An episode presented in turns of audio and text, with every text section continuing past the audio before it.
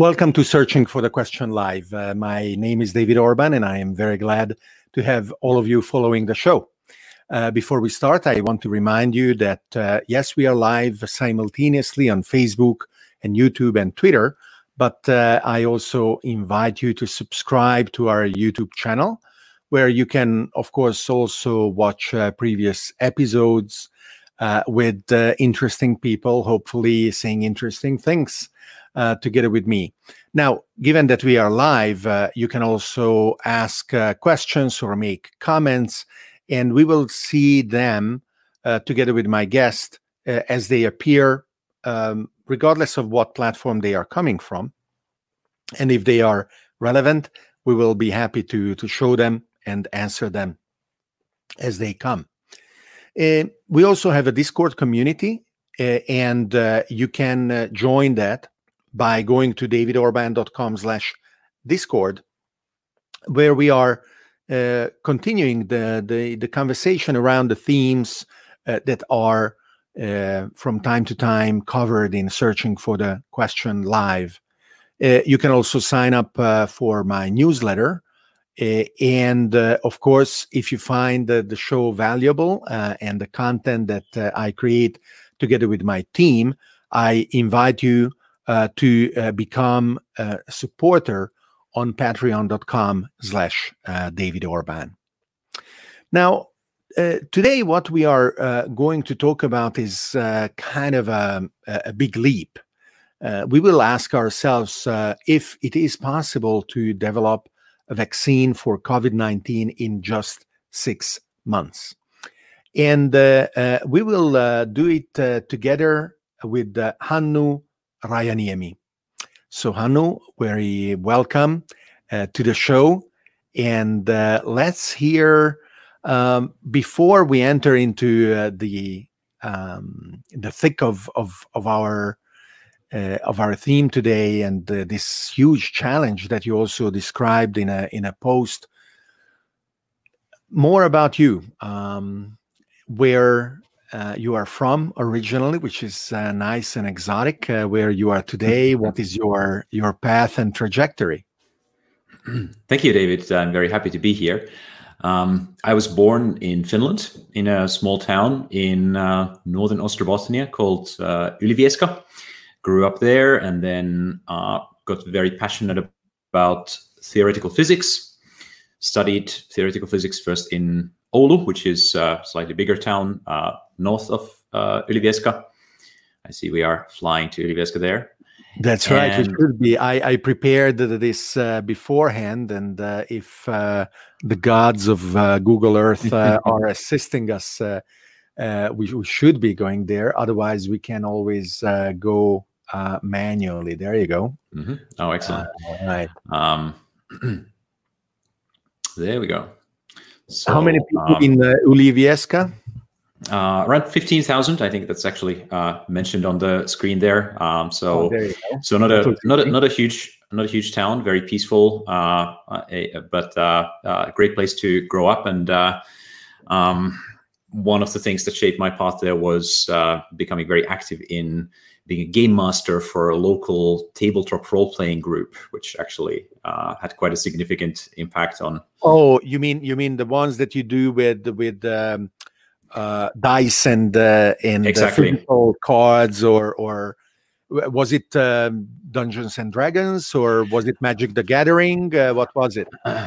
We played all kinds of uh, uh, games, so a huge variety. I think the, my group had um, a strong focus on very storytelling-oriented games, so so less about the game mechanics, but uh, more about creating interesting characters and interesting worlds. So uh, games like uh, Amber or uh, Vampire the Masquerade or some of the cyberpunk games and, and and so on. But um, yeah, I think you can. These are there are still very active communities around these games, so uh, so you can.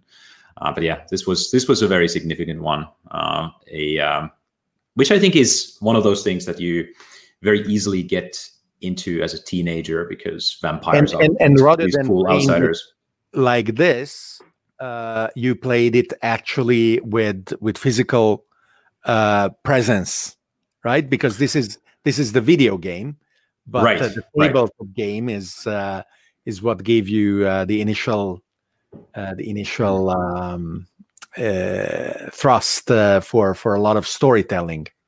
That's right. Right. So, so the way these these games work is that you typically sit around the table. You uh, you have a group of players who create characters, um, and then you have a, a game master, or uh, I actually forget now what that's specifically called in Vampire the Masquerade. But uh, you have you have this um, person who does not directly control a character, but who creates the world and sets the stage for the the players to um, have adventures in, and then uh, you typically meet for multi-hour sessions, uh, as, as like once a week, or or um, or, depending on your, your schedules, and um, and it's it's very much plays like uh, improvised theater. So there's no pre-prepared script or anything like that. You uh, the game master describes uh, what's happening around the players, and then the players respond and and tell what their characters are doing. And then, um, if there's conflicts, typically there are there are rules uh, to resolve those those conflicts. Sometimes using dice, um, but uh, more and more, I think role playing games have gone more into into this direction of being quite light uh, and, and simple uh, with the rules, and just emphasizing different ways of social interaction. And um, uh, uh, I think there's actually a, an incredible future for this storytelling medium if we manage to combine it with augmented reality or online environments and things like that. And and, uh, I think that uh, it is wonderful to allow the creativity and the the, the fantasy of the game master to uh, play such a, an important uh, component in, uh, in in in these games uh, because uh, too many games uh, require, as you said, following precise rules instead Mhm. and and um, we enjoy them and we participate in them but uh, we cannot have a lot of input uh, while this kind of organization really maximizes uh, the the human creativity Absolutely, and it's actually not even just the creativity of the game master. It's it's not that the game master is the sort of mastermind behind everything, but it's really a very collaborative experience that um, emerges from the interactions between the game master and the players, and and, uh, and the players have to be equally creative in terms of uh, how how they get into the minds of their characters and uh, uh, try to express what the character might do in a given situation. And, and often players also go on to participate in the world building. They might come up with very elaborate backstories for the characters and um, and so on. So um, yeah, I think there is something quite quite unique about it. And and then uh, and I I don't think we've yet unlocked the the full potential.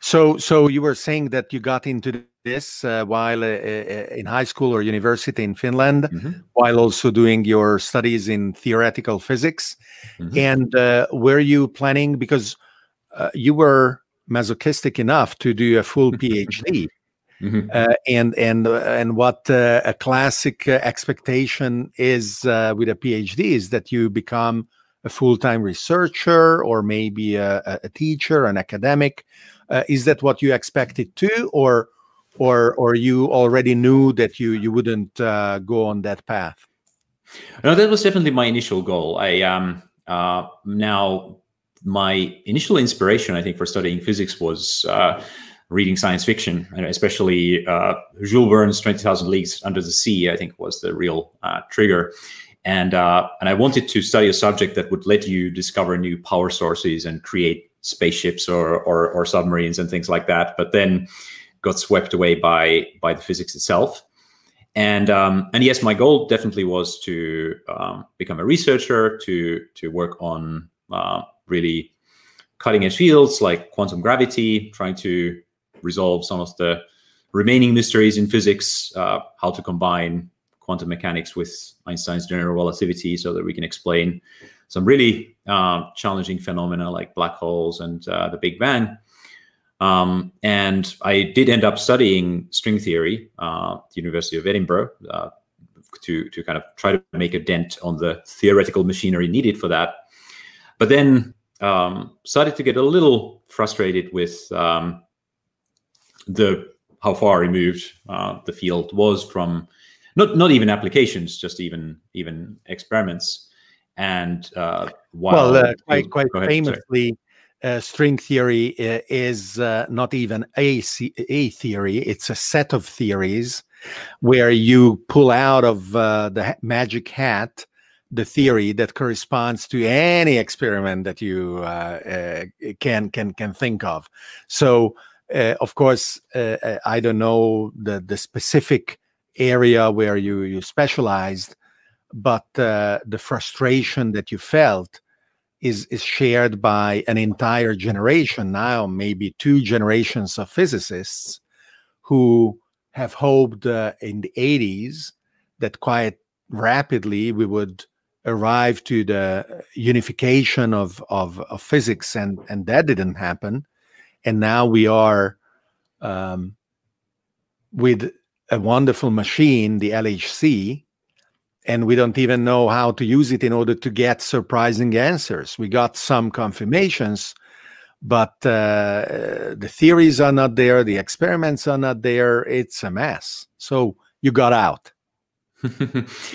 um, yeah, I think there were there were uh, also other reasons to get out beyond just um, uh, being completely frustrated with the state of the field. Uh, there's a uh, if you if you your your viewers want to learn more about um, some of the challenges that physics is facing now, Sabine Hossenfelder has a wonderful book called Lost in Math, which uh, very well documents this crisis of modern physics where um, we have become uh, very wrapped up in complex theories that we can't experiment, experimentally test. And then the criteria you, for like, theories. Uh, uh, did you like uh, the trouble with strings?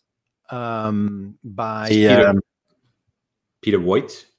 No, um, uh, the guy who is uh, behind uh, Loop Quantum Gravity. Oh, Lee Smolin.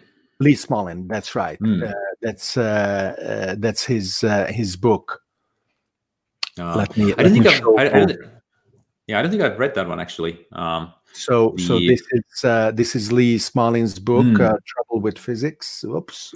I see it recommends uh, uh, Lost in Math to you if you if you're looking at that that book yeah, as well. This is this is Lost in Math. Mm-hmm. That's right.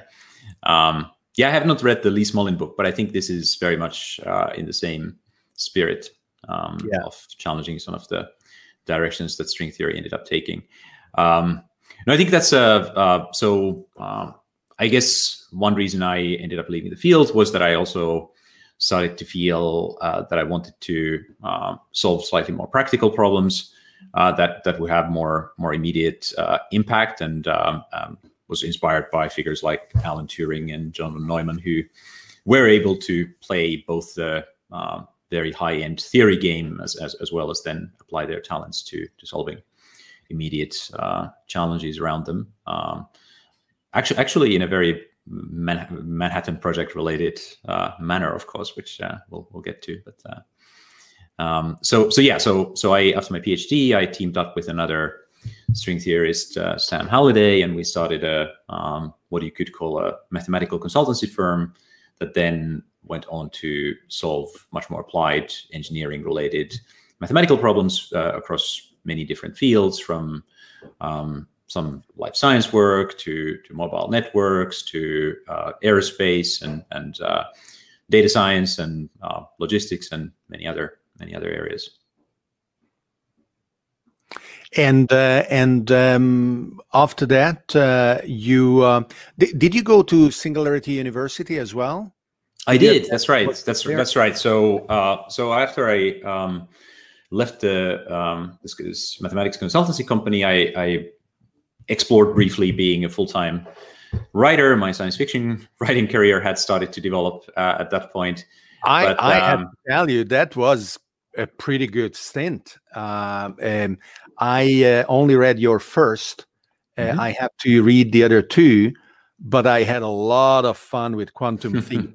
A lot of mm, fun. Thank you. It, it is a wonderful romp. Uh, you know, putting together um, absolutely uh, plausible, extreme scientific uh, consequences, uh, as well as um, complex uh, societies as they evolve, diverge, and then get in conflict. So I, I, really had a lot of fun. it reminded me of um, some of the early uh, Vernor Vinge mm. uh, novels, uh, like um, um, oh my god, not uh, Deepness in the Sky, but the other one, A Fire Upon the Deep. Fire Upon the Deep. Mm. Yes, fire. I, it reminded me of fire. Fire Upon the Deep. All right. so so um, um, good that was that was a good uh, good good stint, as you say, of uh, of being a writer. Um, and of course, I, I, I do still continue to write, but uh, but I did felt at the time that I, I wanted to still do something real with uh, science and technology, and uh, Singularity University seemed like a good way to get a feel feel for what were the big problems that people were thinking about, and also to meet meet others who shared a passion for trying to to apply technology to solving very big problems. So um, so that was in summer 2013, uh, and uh, yeah, that was a very uh, life changing experience, I must say. And at the time, of course, uh, uh, Singularity University was uh, holding the, the, the summer program that for um, 10 weeks would have um, 80 people coming together from all over the world. half of them had the tuition covered by Google, and half of them uh, would uh, either pay themselves or find a way to find sponsors to pay for the tuition, which was uh, considerable, uh, thirty, forty thousand uh, dollars, and um, and and and then they would go through both. Um, some theoretical basis of technologies and accelerating change and and all different areas and then they would form teams to apply what they learned to change the world for the better and then uh, these teams would have the opportunity to continue um, and uh, become part of what later would be the uh, SU uh, Lab Accelerator, uh, or or not. And um, and it was a very interesting and intriguing uh, model. today, uh, as many organizations, uh, SU had to completely pivot, and uh, and SU now uh, delivers uh, online courses only, uh, and we will see how this will develop um, through the next phases.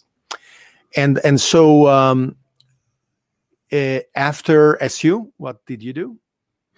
Yeah, so being at SU really cemented uh, uh, a an idea I had been thinking about, which was that I uh, wanted to do something related to synthetic biology. Um, that um, uh, already uh, with the previous company, uh, we had had some life science projects that had highlighted to me that biology was probably going to be the physics of 21st century in terms of the speed of progress and also its impact on society.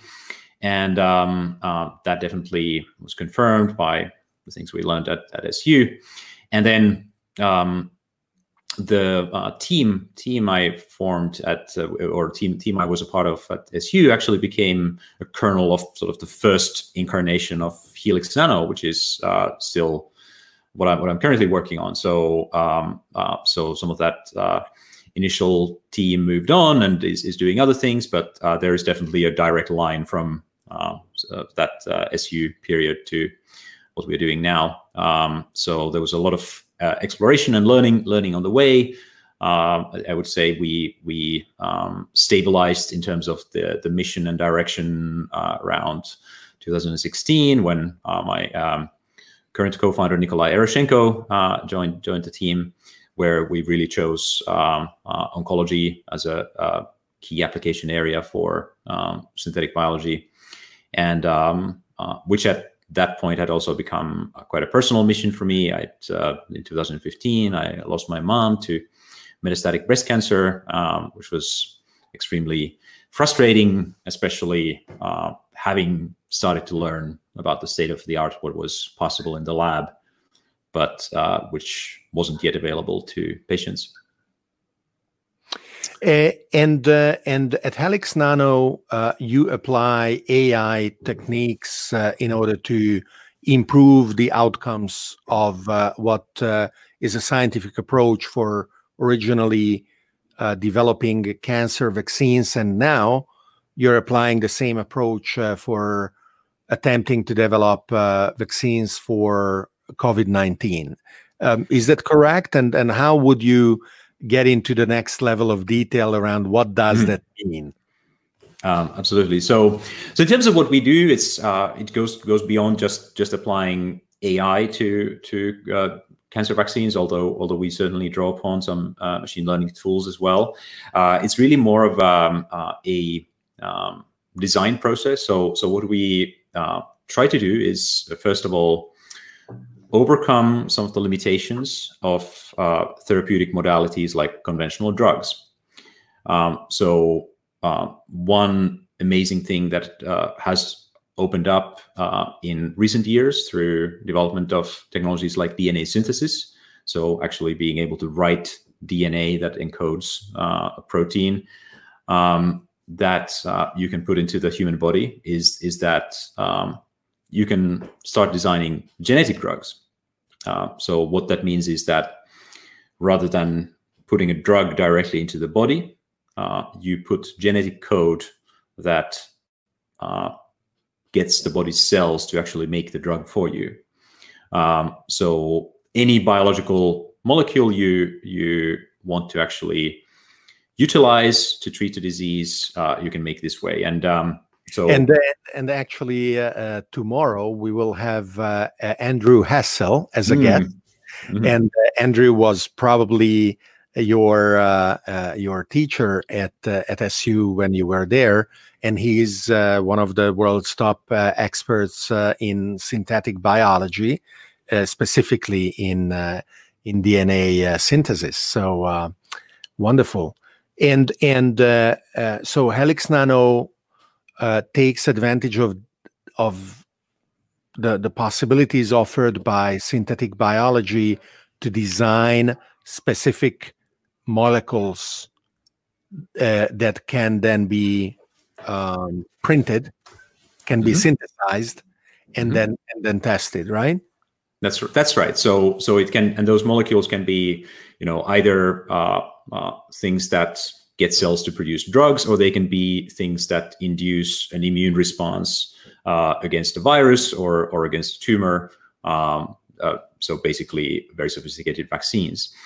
And uh, and there uh, you do have then this question of if you can actually get the body to do anything what should it do? Uh, so it becomes a design problem. Uh, and that's where tools like machine learning are very useful um, another very core part of synthetic biology is that you can also look for inspiration in nature so nature has already solved a lot of the problems that you might want to solve and and the other part of this explosion in life sciences is that uh, we also have an enormous amount of uh, DNA sequencing data available. So we've read the genetic codes of viruses, of, of bacteria, of uh, all kinds of other organisms. And you can actually look at this, uh, uh, all, all this data as a repository of biological parts that you can you can take and uh, take and repurpose and apply to solve whatever problem you you need to solve. Um, one great example of that, of course, is uh, CRISPR or CRISPR-Cas9, uh, which uh, is uh, originally a, a, kind of a bacterial immune system for uh, fighting against viruses that infect bacteria, and we've just taken it to to to and, and applied it applied very broadly as this sort of gene editing tool. So so there's this. So I think synthetic biology is really about looking looking into nature uh, finding a part that already does what you what you need to do, and then refining and optimizing it further, and maybe combining it with other parts. Uh, and I'm sure Andrew will uh, uh have a view on how to think about this, but uh, but that's kind of the Helix Nano definition of uh, synthetic biology. Um, but and, um, and so um, when when did you decide that uh, given the the path uh, that uh, uh the uh, the company was on with the pandemic you really needed to change direction and and dedicate your your energies and resources to uh, trying to address uh, the, the, the issues of the pandemic. Hmm. Uh, the very specific date was March 10th, which now seems like a very long time ago, um, which is actually the day after my birthday, so, so that made it also memorable. Um, but um, what happened, David, was I was invited to give a keynote at um, a large pharmaceutical company uh, on the future of the sector. And uh, they had an ongoing uh, COVID 19 vaccine program. And that then got me and uh, Nikolai, my co founder, to look at more broadly what was happening with SARS CoV 2 vaccines. And we got quite worried about a couple of risks that we felt uh, most of the programs were not really addressing. Um, and the two two areas roughly, uh, which we can talk about more, where, where the possibility of the virus mutating and evolving, and uh, also the possibility of um, so-called antibody-dependent enhancement. That uh, if your immune response is not quite right, then the vaccine can actually make the infection worse. Um, and these actually still, in our view, remain quite big risks for um, for COVID nineteen vaccine development. So, so, so um, uh, the coronavirus belongs uh, is is a family of viruses mm-hmm. that also uh, SARS-CoV-2 uh, is that the name? I, I always forget the name of the virus itself. Mm-hmm. Um, right. It, so so uh, the the coronavirus causing the um, uh, the illness we call COVID 19 mm-hmm. belongs to a large family that is also uh, including the common cold and some, there are also some some viruses some common colds. some viruses right. causing uh, uh, the the symptoms that we uh, labeled common cold mm-hmm. and um, and uh, it is it is fairly worrisome that indeed we haven't had any vaccine for for the common cold uh, or those viruses and it could be an indicator uh, that it is hard that it is something that uh, uh, either the viruses are, as you said, mutating very rapidly, or our immune system is dealing with them differently. So, what you are saying is that um, at this conference, among the experts, you were worried about this kind of uh, attitude, which reflects common scientific assumptions but it is also a little bit self-defeating or or accepts consequences that shouldn't be acceptable in terms of the availability of the vaccine or the efficacy of the vaccine right? That's right. So um so so basically it felt like uh, the okay so obviously we need a very rapid response to this crisis and we do need to develop a vaccine as quickly as possible and uh, so quite rightly many vaccine programs were launched around the world already in February, uh, March, um, and um, and are now getting to the clinical stage. But um, there is a trade-off between rushing and thinking things through, and uh, we just felt that uh, a lot of these programs were not mitigating some of the fairly obvious risks up front. Um, so just to start with the risk of virus evolving, the uh, so SARS-CoV-2, which is the name of the coronavirus that uh, uh, causes COVID-19, which is the disease, uh, is uh, a so-called RNA virus or or a rhinovirus, and these viruses do tend to evolve. Uh, they they get mutated more easily than DNA viruses. Mutations are how, or re- recombination events with other viruses is how we got into this mess in the first place. It obviously we, we had a uh, virus in bats, and then it uh, recombined with a virus in another animal, probably the pangolin, and then uh, that gave it the ability to to infect uh, humans. So the virus is probably not going to remain the same forever. uh, it is it is going to evolve, and probably with vaccines, we're also going to create some evolutionary pressure for, for it to to mutate and evolve. Um, so some of the things we had been thinking about uh, in the context of cancer vaccines were uh, exactly about this problem: how to overcome evolution of the thing you're targeting, because cancer also evolves very rapidly. And one problem with cancer vaccines is that if you, even if you successfully recruit an immune response against the cancer, cancer may evolve and uh, and you you then then hide from the immune system, and and you lose lose lose efficacy. Um, and um, we do have, as as you as you're showing here, David, uh, evidence that uh, we are seeing some evolution of of the coronavirus already. Now, um, just to not not not to not to make it too scary. Uh, the coronavirus does not seem to be evolving as rapidly as, let's say, the flu, uh, where which which uh, uh, has a much higher mutation rate.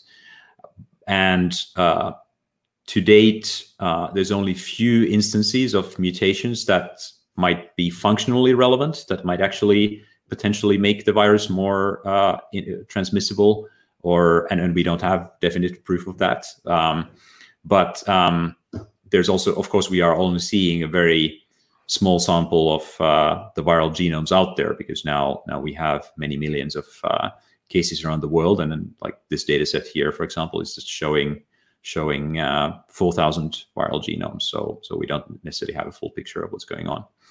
So and, and uh, the, the reason you are ref- referring to the flu, um, the classic flu, the seasonal flu, is mm. because we have to try and build a new vaccine each year.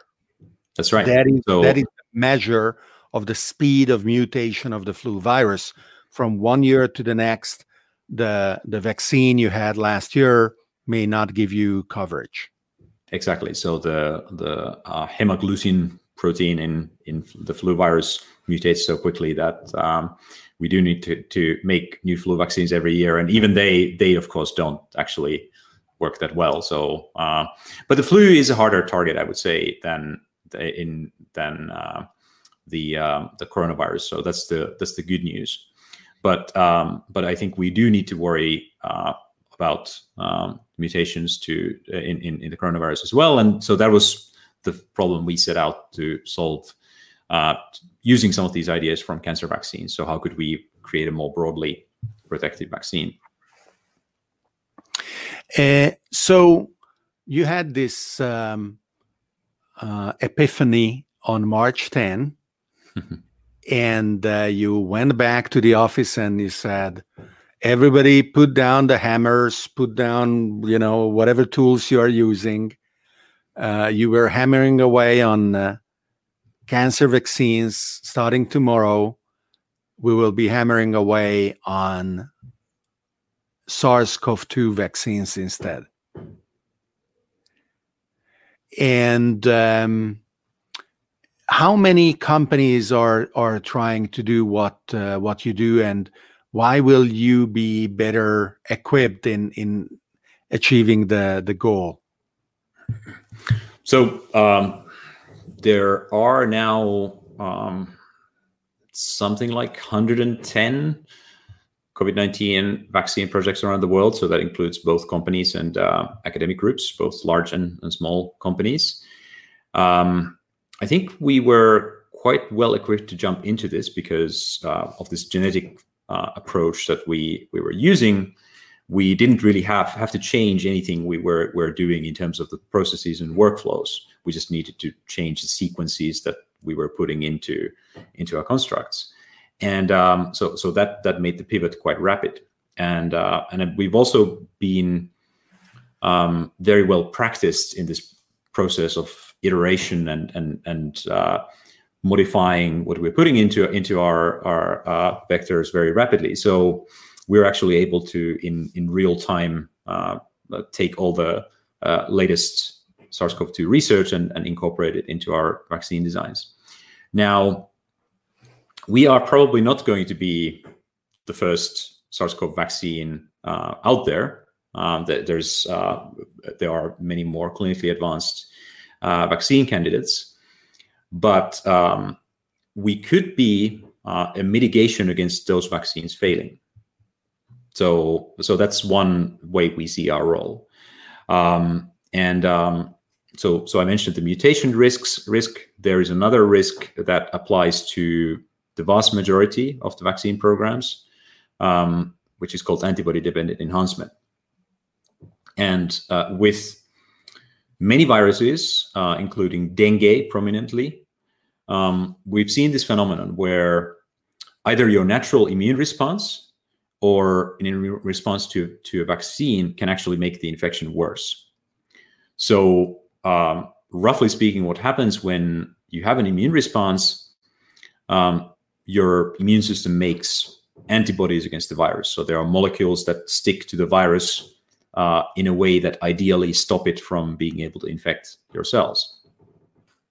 But the problem is that um, if the immune system makes wrong kinds of antibodies that don't actually block the virus's ability to, to infect cells, now you have this antibody sticking out of the virus.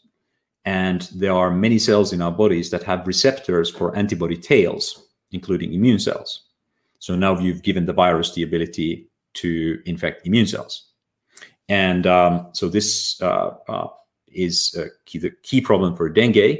Um, it was also seen uh, for with SARS, so so the previous uh, major coronavirus epidemic, um, or, or, SARS-CoV-1 as it's now sometimes called, um, where the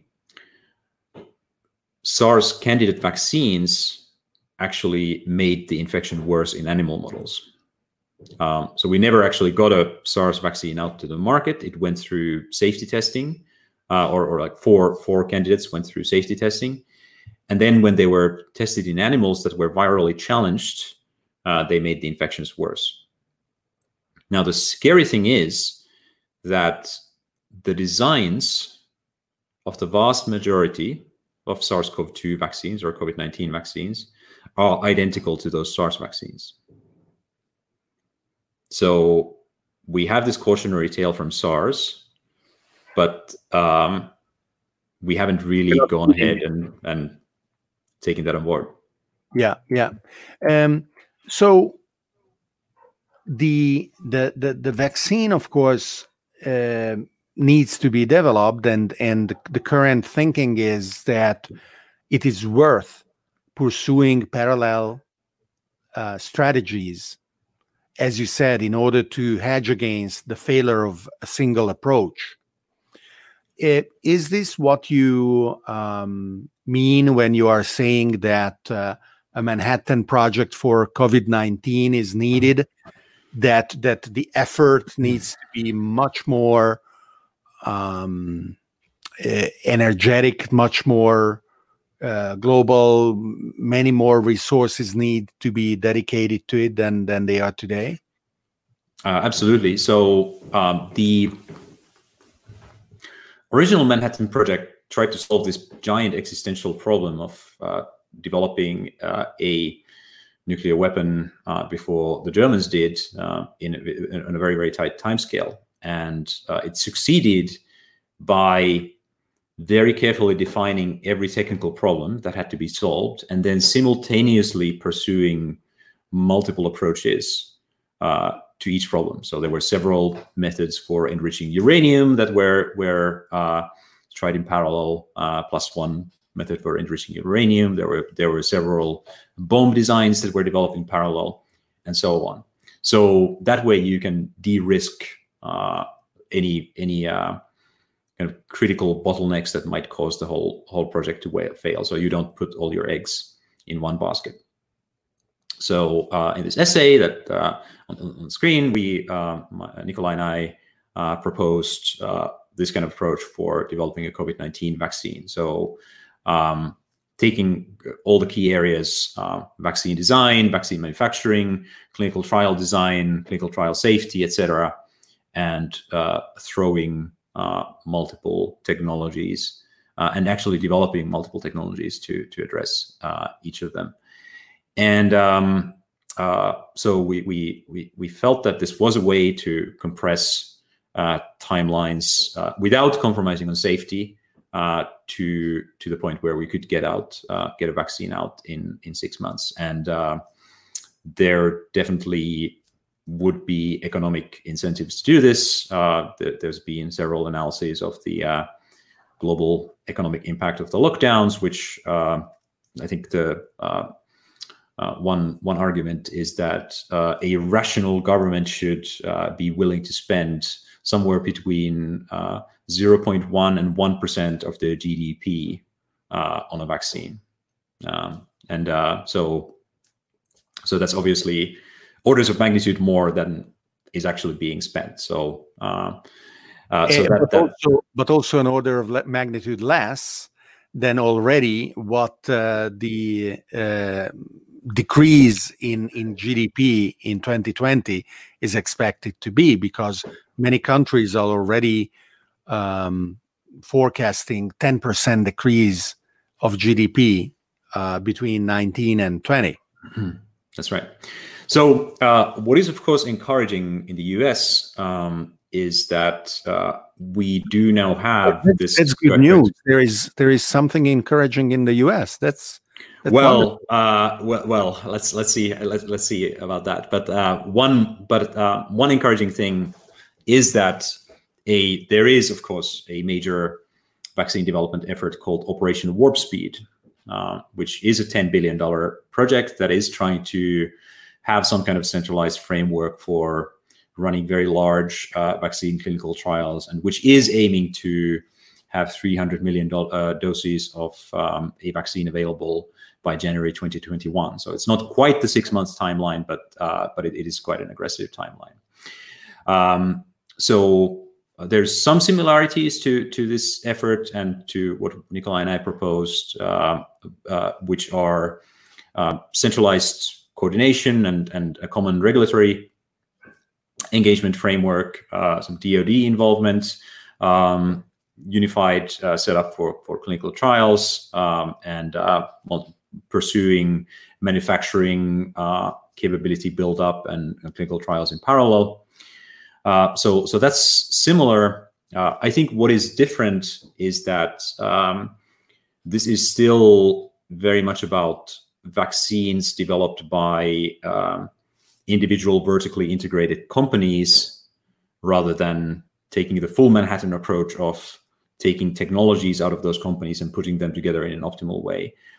And uh, in terms of uh, pursuing multiple approaches in parallel, there are differences in terms of the delivery platforms. So, so we have Moderna doing a messenger RNA vaccine. We have uh, the um, uh, the Oxford uh, Oxford and AstraZeneca vaccine, which is uh, an adenoviral vector, adeno- adenoviral vector, so a viral viral vaccine, and then and actually the J and J one is also also a viral viral vaccine, and then there are there are uh, protein based vaccines and so on. But they're all delivering more or less the same thing. So there's not much diversity in terms of the vaccine design, and that's that's why I'm very worried about this uh, comparison to SARS, because it is the same design that caused this antibody dependent enhancement phenomenon in SARS for SARS vaccines. So if one of those vaccines fails because of this ADE or antibody dependent enhancement phenomenon, it's quite possible that they will all fail. Um, so, so I don't think we have enough diversity uh, amongst the leading leading approaches.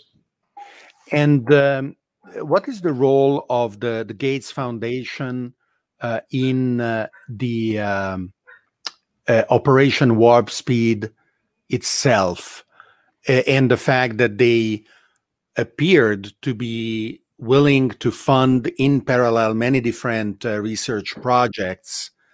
Uh, do they have an, a, a, more open mind uh, compared to Operation Warp Speed? That uh, some some less traditional approaches uh, they would be able to fund as well. So um, I'm not necessarily uh, prior, private to how, how Gates found the relationship between between Gates and Warp Speed. My impression is that the uh, that the Gates Foundation is more uh, heavily involved in supporting uh, the efforts of uh, CEPI, so uh, Center for um, Epidemic Preparedness, uh, which is this international uh, effort uh, more more focused in in Europe. Gates Foundation has, of course, funded a lot of the companies, including Moderna, that are involved in in, in warp speed. Uh, but I don't think Gates Foundation itself is directly involved uh, in, in warp speed. So so there is some some overlap um, between uh, the companies that they've supported, but uh, I don't think they are actually formally part of this. Now, uh, Bill Gates has stated that um, he would be willing to fund scale up of manufacturing for up to seven of the top uh, vaccine candidates in parallel, and that would be, I think, that would be great. But um, I haven't heard what the latest um, uh, news on that that are. Uh, I, I, do think uh, Warp Speed does seem to be um, saying that they will do the same thing, that they will set up manufacturing for multiple vaccine candidates even before they are uh, approved for use, um, which, which is, I think, the right thing to do. And and and and uh, and that is of course uh, uh, another and different challenge.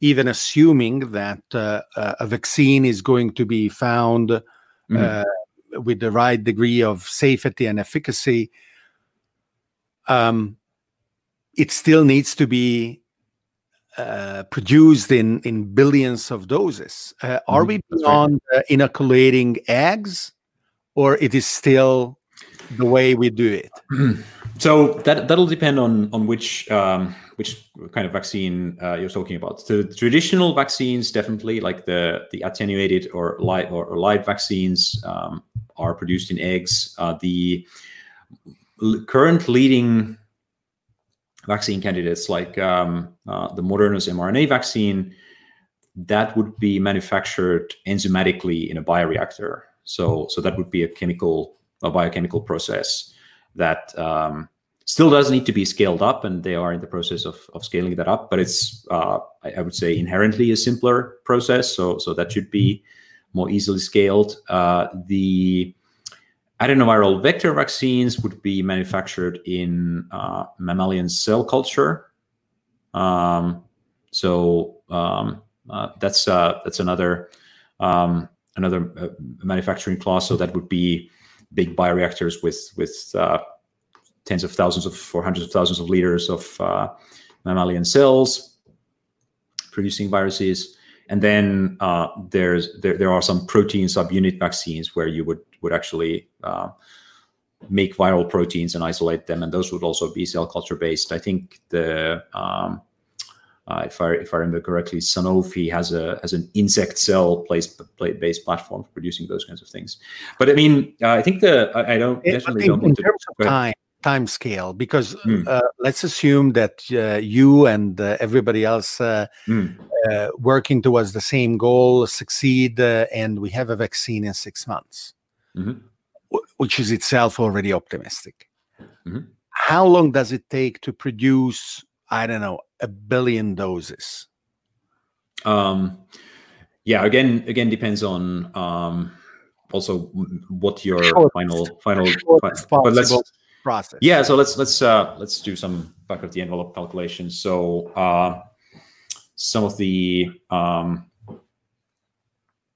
mRNA, let's let's say it's an mRNA vaccine like Moderna's vaccine or or, or Pfizer and BioNTech's vaccine uh, and it's and let's say we're at the lower end of the dose, like like um, um, uh, 10 to 50 micrograms. Let's say 10 micrograms to be really ambitious uh, per per dose. Um, I think the current big uh, RNA manufacturing uh, facilities can produce something like 500 grams to a kilogram per month. Now that can be scaled up with money for sure but uh, so so a hundred uh, hundred uh, uh, so, so, sorry um, like a, a, kilogram of RNA 10, 10 micrograms that would already be uh, 100 million doses so so it could be a matter of so it could be a matter of months I mean it, it can be a little more complicated than that for Moderna's vaccine you then also need to formulate it with, with so, the, so, the right delivery so material but but you could you could do 100 million yeah, it is certainly not that that we will need ten years to to to do. No, no, I think I think with enough resources, it's it's definitely feasible to do it in a small number of months. So, um, you had your epiphany. You wrote your uh, Manhattan Project proposal, and and and uh, and the whole company, as well as your investors, um, jumped on board. Mm-hmm. That's one Um, yeah, I think I think this was uh, the transition was so. Actually, I should give some uh, some credit also to our team because uh, they had uh, already before we made this flip proposed a hackathon, uh, a, a, sort of side project on on, on COVID nineteen. So so we had even even actually had been thinking about it a little bit, but uh, but then understanding the gaps in the vaccine landscape really made it possible to to jump in.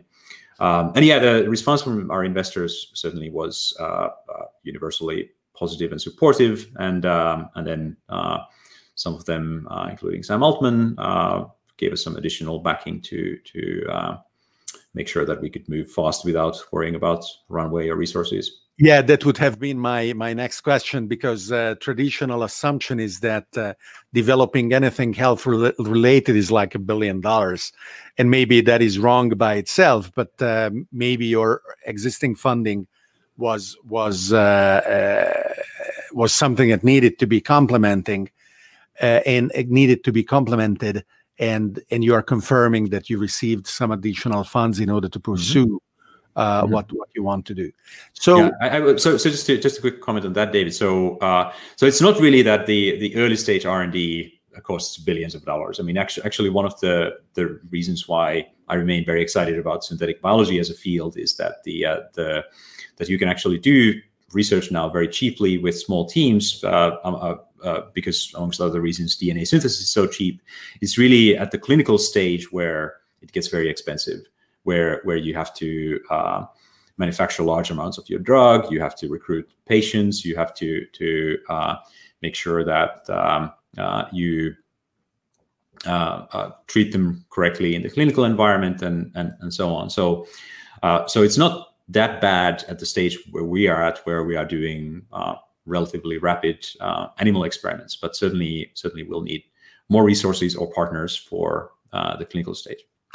And uh, uh, people who are interested uh, can go to Helix Nano mm-hmm. and uh, they can also write to Vaccine Manhattan Project at helixnano.com.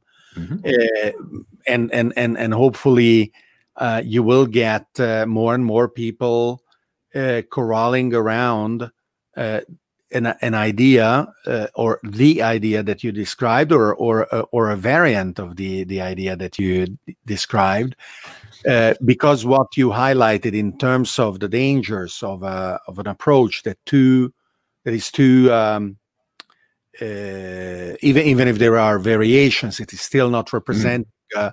a, a, full spectrum of uh, different approaches and as a consequence it could fail um, is is is too frightening. We we don't want we don't want periodic lockdowns uh, to characterize the next uh, decade. We want to be able to to be uh, together again as as humans. Um, no, absolutely, and and um, just to just to mention, David, what we're doing on that front. So um, so given that um, we we do have uh, a big effort like like warp speed um, on on the sort of more mainstream side, uh, we are actually now uh, in the process of launching a non-profit to uh, address some of these risk factors that uh, we talked about in the in the Manhattan project. So so actually uh, a separate entity from Helix Nano, uh, completely with the mission to to create a common good for vaccine development to resolve some of these big scientific uncertainties that we have, especially around immune enhancement of, of infection to make sure that we actually end up designing uh, safe vaccines and uh, are able to detect some of these risks early if they if they are realized. Um, hopefully, hopefully not, but um, but uh, I think we can, with a relatively uh, small effort, actually make a big difference there. Wonderful. Hannu, uh, thank you very much for being with us today. Congratulations for your project and uh, good luck with your next steps, including the nonprofit that uh, that you are launching. Thank you very much, David. So, uh, thank you everybody for uh, uh, being here uh, today with Searching for the Question Live. Uh, if you speak Italian, I invite you to also join and subscribe my Italian uh, language YouTube channel. you can find it easily on davidorban.com slash YouTube Italiano. Uh, I want to thank uh, uh, our Patreon supporters who help me and my team uh, produce uh, uh, this show as well as the others. And I will see you at the next episode of Searching for the Question Live.